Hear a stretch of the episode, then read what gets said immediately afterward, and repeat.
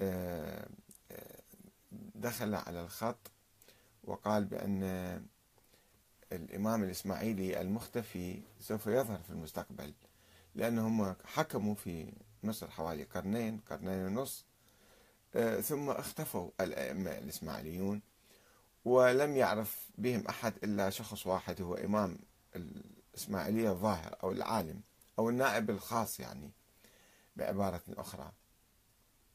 وهذا العالم عندما يموت آه، الإمام ويجي إمام آخر يقول يا ترى الإمام مات وإجى واحد آخر مكانه وهكذا يتسلسلون إلى اليوم. ويعيشون في الستر يعيشون في الخفاء. فهم أكثر عقلانية من افتراض وجود ولد لا توجد عليه أي أدلة. هؤلاء أشخاص كانوا موجودين وظهروا والمهدي عبيد الله المهدي ظهر وأقام دولة ثم اختفى أحفاده. فيقول سوف يظهر هذا الإمام. ليش تروحوا أنتم الفرقة الاثنى عشرية؟ باطلة والفرقة الإسماعيلية هي الصحيحة وهي الأحق. وأنا ناقشت بعض النقاشات قلت له أنت يعني أثبت أساس نظرية الإمامة وكلها عليه السلام كل أئمتهم عليه السلام عليه السلام.